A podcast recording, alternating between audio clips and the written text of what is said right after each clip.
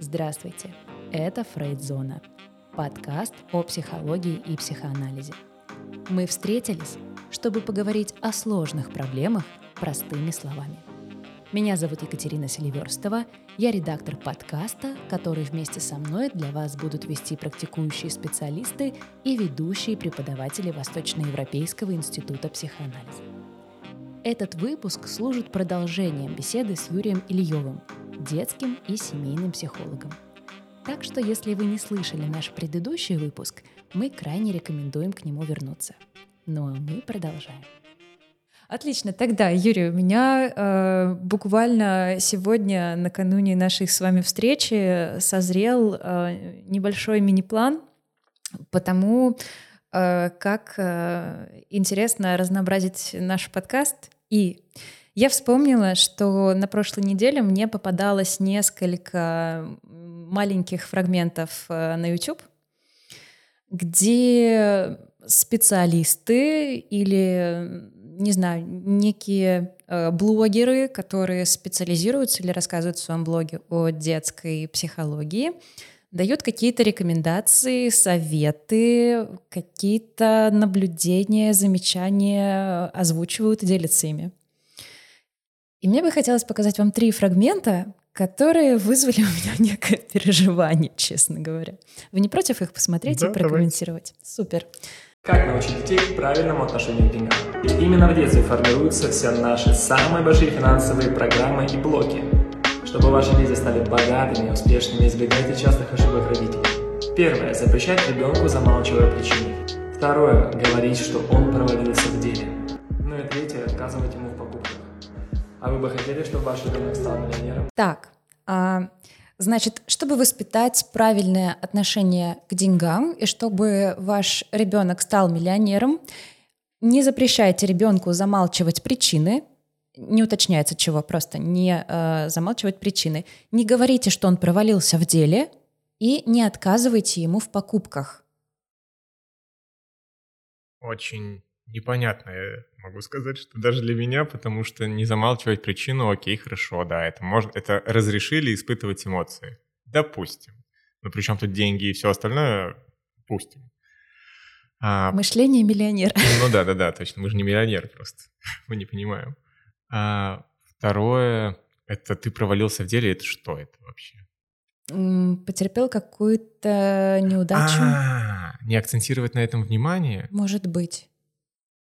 Ну, с одной стороны, да, но это опять же бесконечный баланс. То есть, э, если у нас, если мы просим ребенка нарисовать квадрат, а он рисует овал, мы ему просто спокойно, безэмоционально, либо с поддержкой, с принятием укажем на несоответствие задания и выполнения этого задания. А гнобить дополнительно то, что вот ты такой-то секой-то, потому что ты не можешь нарисовать мне квадрат, ну, это да, это действительно нехорошо. А третий момент по поводу не отказывать в покупках. Да, и это, честно говоря, вызвало у меня самое большое непонимание. В смысле? Согласен, на самом деле а, гораздо более эффективно будет, если вы просто с начальной школы предоставите какой-то базовый безусловный доход раз в неделю, раз в две недели или раз в месяц, и ребенок сам научится на протяжении жизни руководить, руководить своими финансами. Мы все хотим финансово грамотных э, людей, но не даем им денег. Логично, да, не правда ли? А лучше просто на практике показывать, что такое деньги. А, там многие боятся, что если ребенок где-то что-то по дому сделает за денежку, то это все отобьет его желание, у него желание ухаживать за собой. Ну, нет, это не И взрастит корысть в нем, не Коры, дай бог. Точно. Он все будет делать за деньги, меркантильно-то как. И стакан воды в старости будет приносить только после кредитки. Ну нет, это не работает. Оценки за деньги, да, тут еще можно пообсуждать, что это не очень хорошо. Просто это просто не очень качественная мотивация. Это внешняя мотивация, которая нестабильна и в долгосрочной, даже среднесрочной перспективе скорее мешает, потому что мы даем неправильную установку в плане того, что ты там заработаешь какую-то оценку и получишь деньги. Ну разве это так делается в жизни? Да ну нет. Мы что-то выполняем, что нам не всегда очень интересно. И мы за это что-то получаем, что потом помогает нам реализовать какие-то свои потребности, желания и стремления. Деньги — это просто инструмент. Давайте будем давать фантики. А жетонная система мотивации на том же и работает. Собери 5 наклеек, и ты получишь что-то определенное. Вот так можно взрастить какую-то финансовую грамотность и умение распоряжаться этим. А не отказывать в покупках а, Получается, что можно заложить квартиру ради того, чтобы ребенку купить новый компьютер? Это нелогично, да, неразумно. Тогда, ну, это же, это инфо-цыганство. Я ждала этого слова. Второе. К чему ведет строгое воспитание детей, когда вы их наказываете за любые проступки? Меня зовут Владимир, уже 12 лет живу в счастливом браке. Подпишись. Зачастую родители думают, что воспитывая ребенка в ежовых рукавицах, наказывая за каждую оплошность, вы создаете ему идеальное будущее. Но это иллюзия. Наказывая ребенка даже за минимальную ошибку, вы создаете в его психике сценарий, где он будет сам себя наказывать за все, когда вырастет. Ребенок будет правда наказывать себя сам за все, когда вырастет? Мы в целом себя наказываем сами. Это... А, возможно, это ограничение формата, что там много недосказанного, и мы рискуем недо, недопонять то, что нам хотят сказать. Но если исходить только из этого, из того, что мы услышали, то наказывать ребенка в целом не очень хорошо плане наказания мы воспринимаем как это там, психическое и физическое насилие.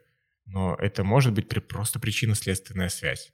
Даже, а, не знаю, э, невыполнение договоренности. Ну, это как влияет? Это влияет на то, что я расстроился, мне грустно, мне обидно. И у родителя появляется плохое настроение. Поверьте, это гораздо более эффективный способ показать ребенку, к чему приводят его поступки и действия. Вот он решил 5 минут или 15 посмотреть больше мультика, и в итоге вы куда-нибудь опоздали и не поехали, куда очень хотела мама или папа. И мама или папа расстроился. Ну и он не очень хочет сейчас веселиться и развлекаться, потому что ему грустно. И вот это и есть та самая причина следственная. А наказывать, ну, это скорее от бессилия больше. Но, опять же, в зависимости от ситуации, а, по поводу вот этой связи между тем, что если вы будете его наказывать за каждый проступок, а он будет потом сам себя винить, у нас есть, ну, благо мы тут в подходящем месте, у нас есть суперэго, которое будет отлично с этим справляться. И оно формируется вне зависимости от того, ругаем мы или не ругаем. Если мы вообще никак не даем обратную связь по поводу поступков, то да, у нас могут быть какая-то акцентуация, там, определенная личность, там, нарциссическая, например нету.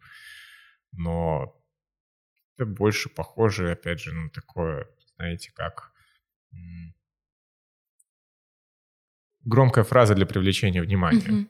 Uh-huh не надо наказывать и жестить. Но и попустительством тоже не занимайтесь, пожалуйста, потому что в 90-е у нас как раз-таки это и расцвело, что там и трехлеточка сам справится и сам все поймет про себя, и пятилеточка уже готов, он шнурки начал, научился завязывать, все, пора это в школу и на работу уже. В школу пошел, ну ты уже на заводе или где-нибудь в институте. И мы все начинаем требовать уровня сильного студента от начальной школы. Ну это же не так работает, по чуть-чуть, со временем. Следующий, последний. Шок-контент. Вы знаете, почему некоторым детям тяжело поверить в себя? Причина в том, что данная привычка напрямую связана с знаниями и опытом. То есть, чем больше вы знаете, тем сильнее ваша уверенность. К примеру, в школе. Чем больше дети знают они, тем увереннее он или она себя чувствует. Чем больше дети знают, тем больше они уверены в себе? Уверенность зависит от знаний. Дети не уверены в себе, потому что пока они мало знают. Ну, нет. Вопросики. Вопросики возникают. Ну, что знает? В какой момент? Когда спрашивают? Кто спрашивает? Кто как реагирует на то, что он не знает? Ну, скорее, вот эти определенные параметры могут сформировать какое-то наше отношение к ситуации неуспеха или незнания. Я, я могу сейчас сказать, что я не знаю логарифмы. Вроде звучу уверенно, да, потому что я говорю о чем-то своем да, тут я знаю больше, и мне есть что рассказать, и исходя из этого я могу чувствовать себя увереннее. Но про какую-то всеобъемлющую уверенность я вот тут бы не согласился. Один ребенок может отлично себя чувствовать на английском, а откровенно неудачно себя чувствует, дискомфортно себя чувствует на математике.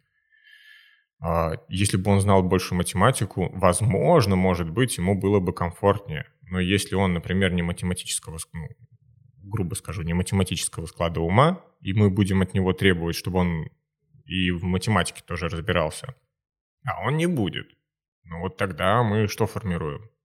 Скорее всего, да, мы скорее формируем неуверенность в том, что я достоин вообще чего-либо, если я не знаю математику.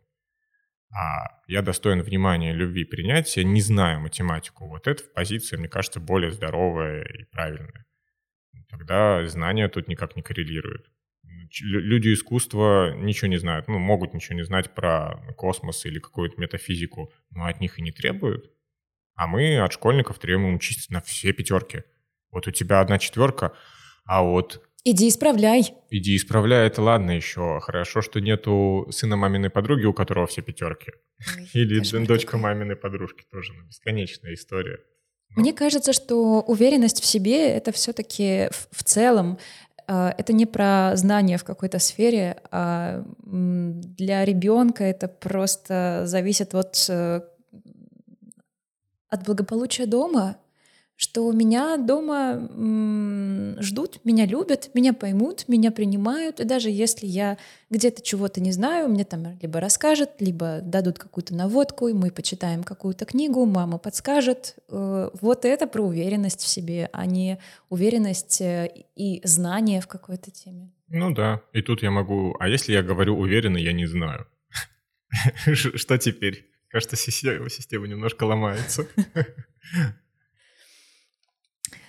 А, в общем, да, а, нужно быть очень э, внимательным к современному инфомиру, потому что, несмотря на то, что детская психология действительно становится популярнее, я не знаю человека, которому бы сейчас было незнакомо имя Людмилы Владимировны Петрановской, и, по-моему, даже те, кто, у кого нет своих детей, все равно так или иначе, либо видели ее книги в буквоеде, там, тайная опора и так далее, либо видели какие-то интервью, потому что она сейчас появляется очень часто у блогеров-миллионников. Вот, но нужно быть очень внимательным, конечно. В каких подходах может работать детский психолог? Да в целом, который ему и нравится. У нас, как появляются новые какие-то подходы, они очень быстро адаптируются к работе с детьми. А, кому как интереснее, кому как качественнее кажется. Просто инструментарий будет немножко отличаться в целом. Больше сказкотерапии, больше какой-то арт-терапии, больше какой-то, а, не знаю, свободных ассоциаций в плане у ребенка. Либо наоборот, мы можем что-то даже позволить себе директивно рассказывать. И в этом, кстати, есть такое отличие между взрослой и детской психологией и психотерапией. Мы со взрослыми вообще практически ничего не можем себе директивно высказываться. Там какие-то интервенции ограниченные имеют количество. А, ну, конечно, в зависимости от, от подхода. Но с детьми мы вынуждены это делать, потому что у них еще это в становлении. И я вот встречал моменты, что, например, у ребенка взрослые, с которыми он может чем-то поделиться и что-то обсудить, это я и двое близких. Один родитель, один там близкий тоже. Друг? Ну, условно говоря, там друг семьи. Получается всего лишь трое взрослых, не считая, конечно, учителей, еще кого-нибудь, репетиторов, но он же с ними не обсуждает какие-то свои сложности mm-hmm. и мысли. Так получается, что я один из трех.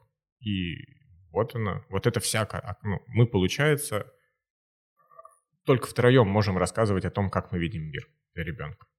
И он уже потом, исходя из своих каких-то установок, каких-то своих заключений, размышлений и причинно-следственного опыта, он уже сам выставит свою позицию тогда уже мы можем с ней взаимодействовать. Но если она не до конца сформирована, мы можем где-то даже помочь. Так как вы работаете не только детским э, психологом, но и семейным, как э, часто приходится работать вот именно с э, семьей, где где мы все вместе думаем над нашим взаимодействием, чтобы оно стало благополучным? До школы практически все. Почему? Потому что мне вот тут близка позиция э, системно-семейной психотерапии, что семья — это система, и ребенок, появляясь там, тоже начинает на себя, на себя перетягивать внимание, какие-то, ну, все, система перестраивается. А, и это скорее как детско-родительское взаимодействие, где дети, там и семьи. И мне не нравится, когда приводят ребенка, ставят его и сделаете его нормальным. Но я так чаще всего не работаю. Либо мы вместе, либо мне просто не по пути с вами. Потому что если я буду ему на встречах рассказывать про свободу выбора личности и права, а дома ему говорят, ты сейчас не знаю, идешь умываться или я тебе дам подзатыльник, простите. Это не то, к чему я стремлюсь, и я не вижу здесь тогда, ну, как сказать, эффективной работы своей, условий для эффективной работы. Родители соглашаются, идут на это? В целом я делаю все хитро. А, есть родители, которые хотят уйти из кабинета и даже могут там некоторые моменты типа поднимать этот вопрос. Ну что, может, мы пойдем там? А мы нужны сейчас? Я такой, нужны. А для чего? Для того, чтобы они тоже слышали, как я общаюсь с ребенком. Во-первых, это безопасность, ну это ладно. А во-вторых, они на моем примере учатся как можно. То есть какую аргументацию, какая она, как понятно объяснять, а, какой уровень умозаключений давать ребенку, причинно-следственные связи, аргументация каких-то запретов, а проговаривание чувств, эмоций, потребностей – и всего остального. И они прям слышат это, и они видят, что ребенок начинает по-другому общаться. И тогда они могут и воочию убедиться, что, во-первых, это работает, а во-вторых, они тоже на это способны. И чаще всего большинство родителей все-таки остаются, потому что они понимают, что здесь их не обвиняют, здесь э, не говорят о том, что вот как же так воспитали ребенка своего, что он, оказывается, такой сидит, какой-нибудь не такой. Нет, я исхожу вообще без обвинительной позиции, потому что если мы начинаем искать виноватых, мы не найдем их. Это куда-то в палеолит, наверное, надо уходить. Потому что воспитывали как умели, а мы можем сделать только то, что сейчас. Ну, вернее, мы можем сделать что-то здесь и сейчас, чтобы в дальнейшем было проще, и качественнее, комфортнее жить всем участникам. Ну и я уважаю родителей, потому что это тяжело. Это тяжело, это сложно, недостаток ресурсов, а какие-то окружающие события, моменты, которые влияют на взрослых, а на ребенка не влияют, потому что у него это просто в сознании нету особо. И он ориентируется на родителей. И мы тогда еще и с родителями проговариваем, что ну там одно, другое, пятое, десятое. Не будут уточнять.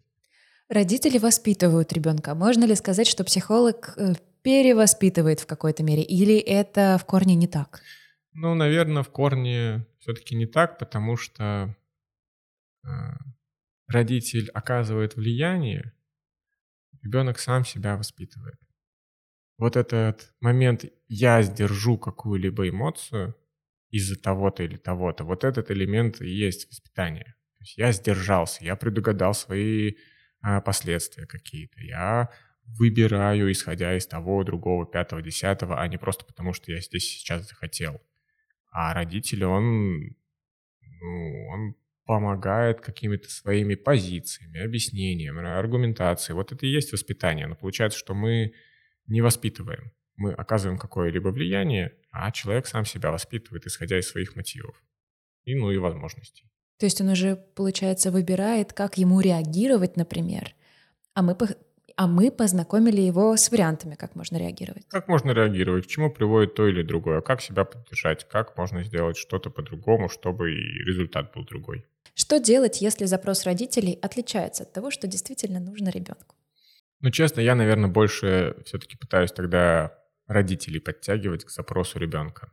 У родителя больше инструментарий и возможности что-то сделать со своим и состоянием ребенка у ребенка не так много возможностей. И получается, что ребенок до какого-то возраста и момента, он говорит о своих потребностях, о которых он не может никак позаботиться. И только родители, родительская функция, родительская роль — это как-то потребность удовлетворить, либо обратить на нее внимание, как-то может компенсировать, попытаться. А родителей, ну да, классический момент, он плохо учится. Но мы тогда начинаем разбирать, а учиться, а зачем? А к чему это приводит? А что такое учиться? Я когда сижу, ну, мое любимое, я когда сижу на туалете и читаю инструкцию к освежителю на казахском, я же тоже учусь.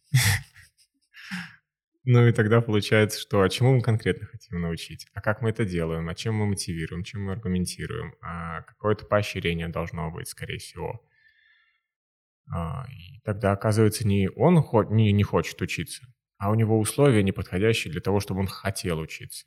Ну и начинаем думать над условиями, а не над тем, что ребенок какой-то не такой вот, якобы ленивый.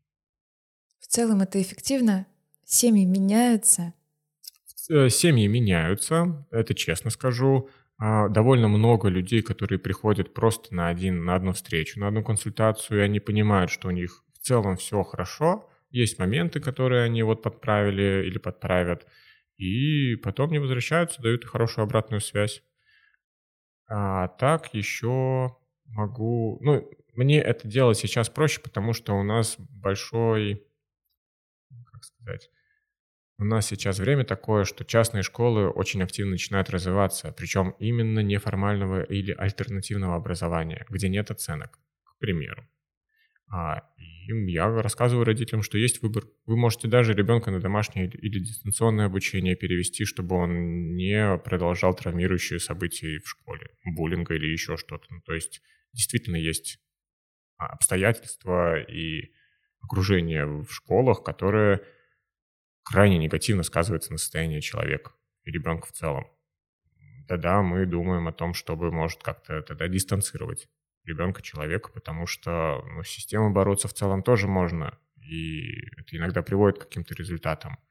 Но тут мы задумываемся, готовы ли на это родители, есть ли у них на это ресурсы, чтобы они там, меняли какую-то структуру где-то. А что мотивирует, если не оценки? У нас есть в мозге цепочка а, нейронов, которая заставляет нас получать удовольствие от нового от узнавания нового. TikTok и все остальное это, кстати, отлично используют. Мы вроде бы листаем а, новые картинки, но они одни и те же. И вот мы и получаем бесконечное удовольствие, как педалька с крысами. А, оп, эндорфинчик, оп, оп, оп, а все одно и то же. Угу. И а, эта цепочка у нас природная, эволюционно так сложилась, она и позволила нам развиться до такого уровня. Задача школы и детсада — это не сломать, родители тоже. Ну вот, например, одергивая маленького ребенка от, в, в момент, когда он тянет ручкой, ручки в лужу, мы ему не помогаем. Потому что вот он, ему интересно, он потянулся, он изучать хочет, а мы тут его одергиваем. Ну а потом мы можем жаловаться, ну а почему мой ребенок ничем не интересуется? Наверное, потому что он выучил, что вы его одергиваете постоянно. Ой, я так э, стала в этот момент благодарна своим родителям, которые разрешали мне играть в хрюшу.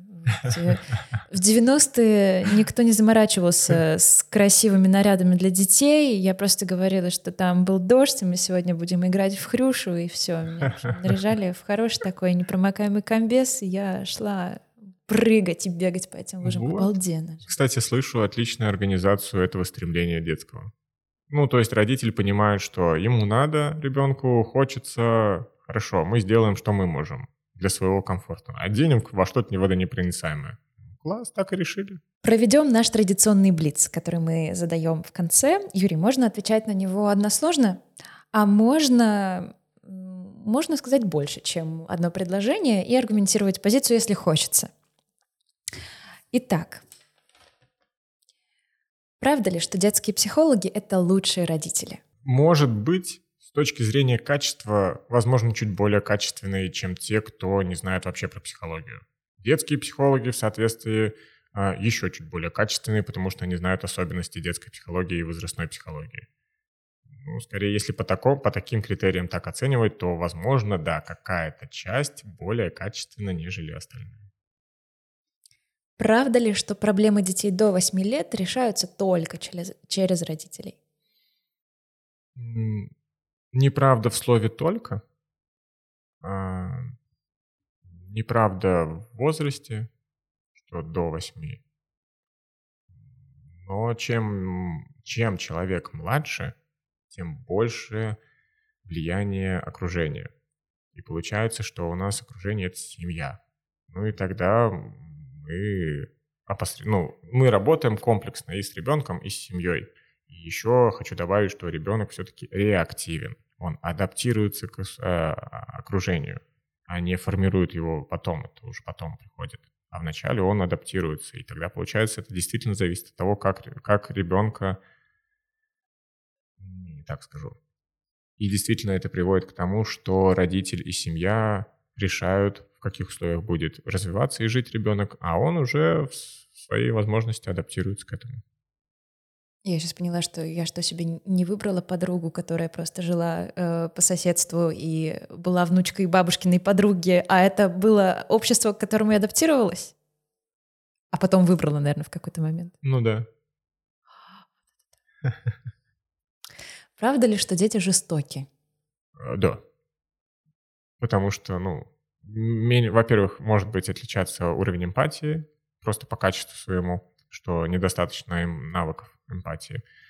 А, и эта жестокость просто она переходит из физической в более вербальную. И мы это видим иногда в детском саду, иногда в школе, когда нам, нам же нельзя злиться, нам нельзя драться, но можно обзываться. И куклам отворачивать голову еще. И куклы, ну и то там могут задуматься. Поэтому мы начинаем обижать словами.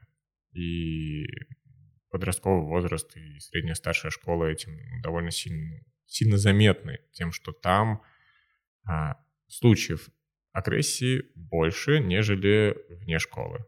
Но тут я не знаю, что из чего следует. Вполне вероятно из-за обстановки, которые, она, в которой люди и школьники находятся. Вы простите меня, но давайте посадим 40 взрослых людей в один класс и будем их там держать круглый год. Ну и посмотрим, как у них будет отношение, до чего они скатятся. Рабочий коллектив. Нет, плохой пример. Ну, рабочий коллектив, и то, это, опять же, представьте, действительно 40 человек. Ну да. Локоть к локтю. Open space. И то, тем не менее, там так много пространства по сравнению с нынешними классами. А вообще эмпатия, она, ну, скажу это словом, воспитывается, то есть э, с, ее можно повысить? Повысить можно, да.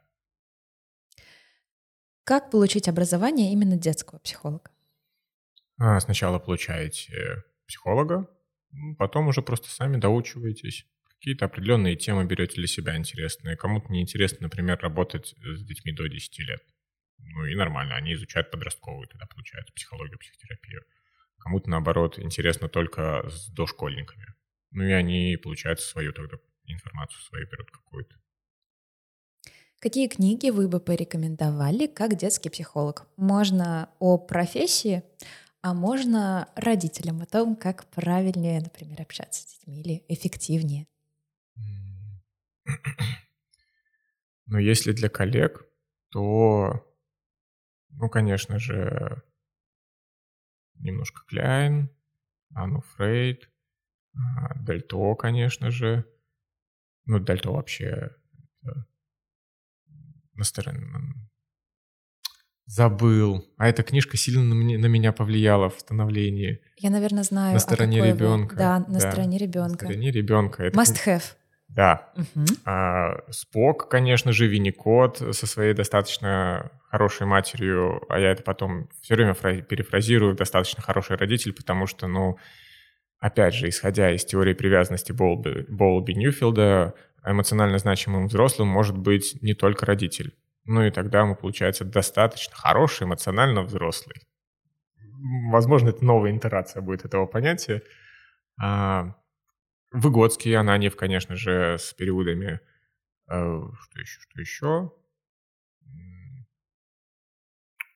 Точно еще что-то было. Просто так много уже всего перечитал, что иногда вымывается. Ну и новое образование, оно наслаивается, я уже там, кроме КПТ и схемы, плохо что могу вспомнить. А для родителей магия 1, 2, 3. Можете почитать, хорошая книжка для по воспитанию. Ну и в целом теорию привязанности хотя бы от Петрановской тоже почитайте, послушайте. Сильно станет понятнее, что с этим можно сделать и как вообще взаимодействовать с тем, кто младше. Что вы больше всего любите в своей профессии, Юрий?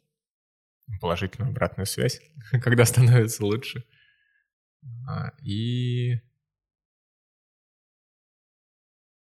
И, наверное, помню очень приятную фразу, когда родители то ли написали, то ли сказали, что ребенок стал, во-первых, чаще говорить про себя, а во-вторых, начал использовать а, мои обороты. Заговорил вашими словами? Условно говоря, да. Да, я такой, ага, все правильно, класс. Потом, конечно же, это все трансформируется в его собственную форму и при взаимодействии со взрослыми, с окружающими. Но я понял, что я все сделал правильно. Что порекомендуете начинающим детским психологам и тем, кто хотят ими стать? Хорошо изучить периодизацию возрастную, детскую, ну, возрастную в целом получается. Там до определенного возраста, который вы сами выберете. А, не бояться родителей. Это очень важно, потому что не бояться и не винить, пожалуйста. Мы те, к кому идут уже либо в последнюю очередь, либо на пути. И если мы будем их винить, тогда им просто вообще больше некуда идти. Ну, соцпедагог или, простите, остальные соцработники, они, у них специфика другая вообще работы. А к нам приходят за прощением, к нам приходят иногда даже на, как на исповедь. Я иногда кричу на ребенка и все, и ожидание кары небесной видно в глазах. А когда ты говоришь, я понимаю, бывает, очень тяжело с этим справляться. И иногда выдерживаем, ну, не выдерживаем, и наши эмоции просто начинают нас захлестывать, руководить нами. И родители отпускают. Некоторые даже плачут, потому что, ну, непривычна у нас пока позиция в обществе, что ты не виноват. Ты живешь как получается. Сейчас у тебя есть возможность что-то сделать лучше. Ты большой молодец, что ты вообще этим заинтересовался и пришел сюда. И это воодушевляет. Поэтому мотивируйте родителей, относитесь к ним, пожалуйста, ну, условно говоря, как детям. Вообще люблю фразу, что нет, нет взрослых, есть выросшие дети. Да. Поэтому относитесь к ним тоже как, к ним как к людям, которые где-то запутались, где-то не понимают, что происходит, где-то не понимают себя. И через вот это взаимодействие вы можете помочь ребенку, но будете взаимодействовать, например, только с родителем. Мне кажется, это замечательная мысль для финала. Ну что ж, и на этом все. Спасибо всем, кто нас слушал. Подписывайтесь на наши социальные сети, не забывайте оставлять комментарии и оценки. До новых встреч! Всем спасибо за внимание, всем пока. Ви пролет.